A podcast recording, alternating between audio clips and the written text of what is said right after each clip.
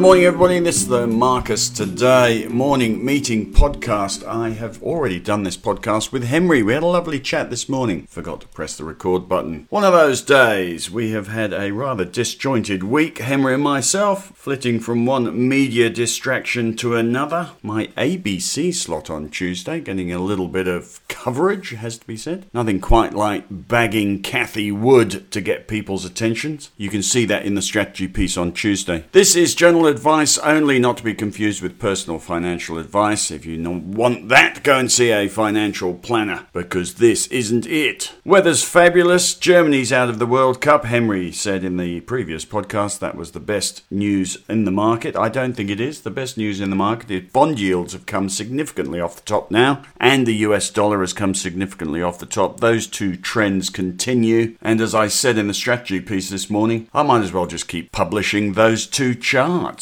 because those have been the charts we have been waiting for the past 12 months. We've spent a year worrying about interest rates, which caught everybody by surprise, to the point where Philip Lowe has apologised this week, saying, if you took out a mortgage because I told you interest rates weren't going up at the end of last year, then I'm sorry.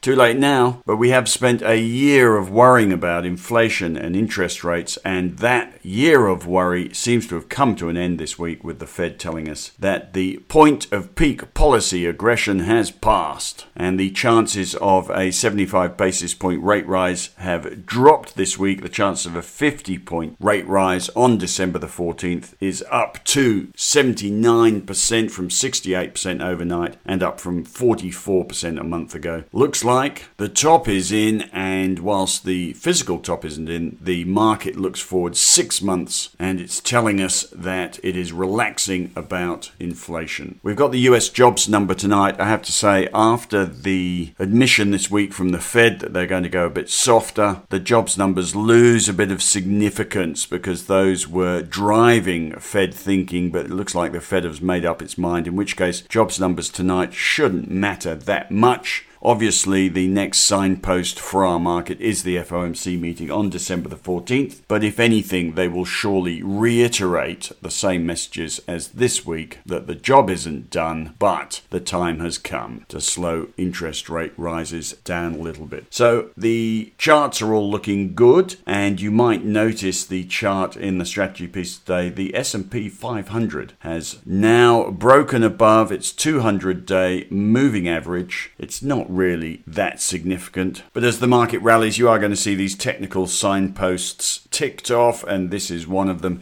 It's the 200-day moving average, of course, that creates the golden cross and the death cross, those massively over-glamorized technical turning points, which aren't turning points. They are always way too late to be of any technical use, but they do make good headlines. And the 200-day moving average is the core of the golden cross, and we've had a bit of a cross. I speculate in the strategy section today about what are we going to start worrying about next. Surely it's going to be growth is going to be the worry. We'll start to focus on economic releases that tell us whether the US economy is going to head into a hole or have a soft landing, and constantly debate that next. But for the moment, let's just enjoy this post-pivot point rally first. We don't need to rush into the new negative. Let's just let the next issue develop and watch it rather than predict it ahead of time. Guessing is fun, but it is a waste of intellectual effort. We'll just keep waking up every morning, watching what's happening, making decisions. And I would just say, if growth is going to be the next major negative, then I don't think you should worry too much about it, because when you get cyclical, macro-cyclical drivers like that, they're not precipitous, they're not too worrisome, and if the market wants to go up, it can coexist with that sort of constant debate. It's the bits that you can't predict that you need to worry about, the bits that inject uncertainty rapidly and suddenly, things like a subprime mortgage disaster, that was the global financial crisis, the pandemic, a tech wreck, 9/11, the Asian crisis, the banking inquiry in Australia, the Ukraine war. These things appear quickly and have unexpected consequences. There's nothing you can do about those. We just have to wait for them to happen, assess them, and hope we're decisive enough to do something about them rather than deny them when they happen. We don't need to do anything about them, so we'll just wait to see if they ever happen. But as I say, the sort of cyclical macro negative like growth concerns, that's not the sort of thing that would scare you out of the equity market. Those sort of things are normal. And it's only, this is another quote from Marcus, it's only when things go bad that you appreciate how great normal is. And things are pretty great at the moment. Our strategy portfolio has pretty much nailed it for the moment. We did get back into the market on October the 5th and the market bottomed on October the 3rd. So reasonably happy with that.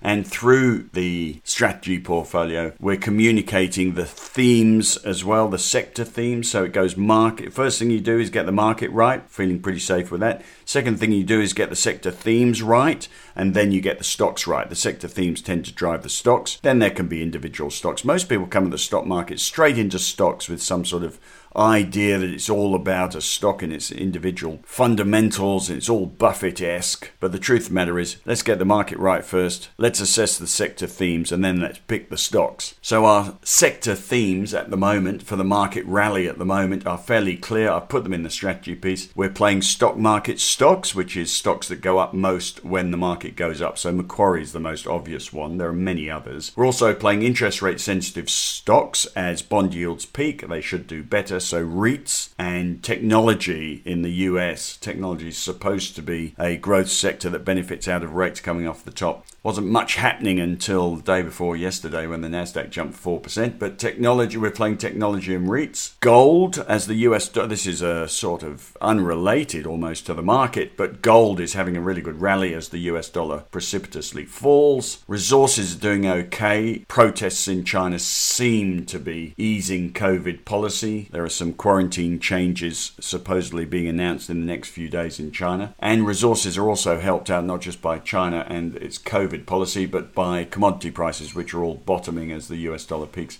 And also doing surprisingly well, an ETF over smaller companies, which tend to outperform when the market goes up. So have a look at the strategy section, fully invested with our themes, and they all seem to be doing okay. Henry, in his piece today, he did explain it in the unrecorded podcast, but in his section today, he has had a good look at another lithium stock, Winsome Resources. Have a look at that. He's also added to the Long Short Fund, LSF. And he introduces the Marcus Today Advent Calendar, getting in the spirit of Christmas with some short Advent video clips of stock stories and themes and news that may be useful in your investment journey. Look out for his 60 to 90 second stock idea on video. We've also got a picture of one of our members at the World Cup again, and he reiterates Germany out of the World Cup, turning Japanese. I really think so. That's about that. I'll be back with the weekend newsletter. Until then, as you probably know, market having a bit of a breather today, down 54 at one point, now down 41. Tech up, banks down, gold up, resources down. Bit of a non-day today. That's about that. Have a good day. Speak to you next week.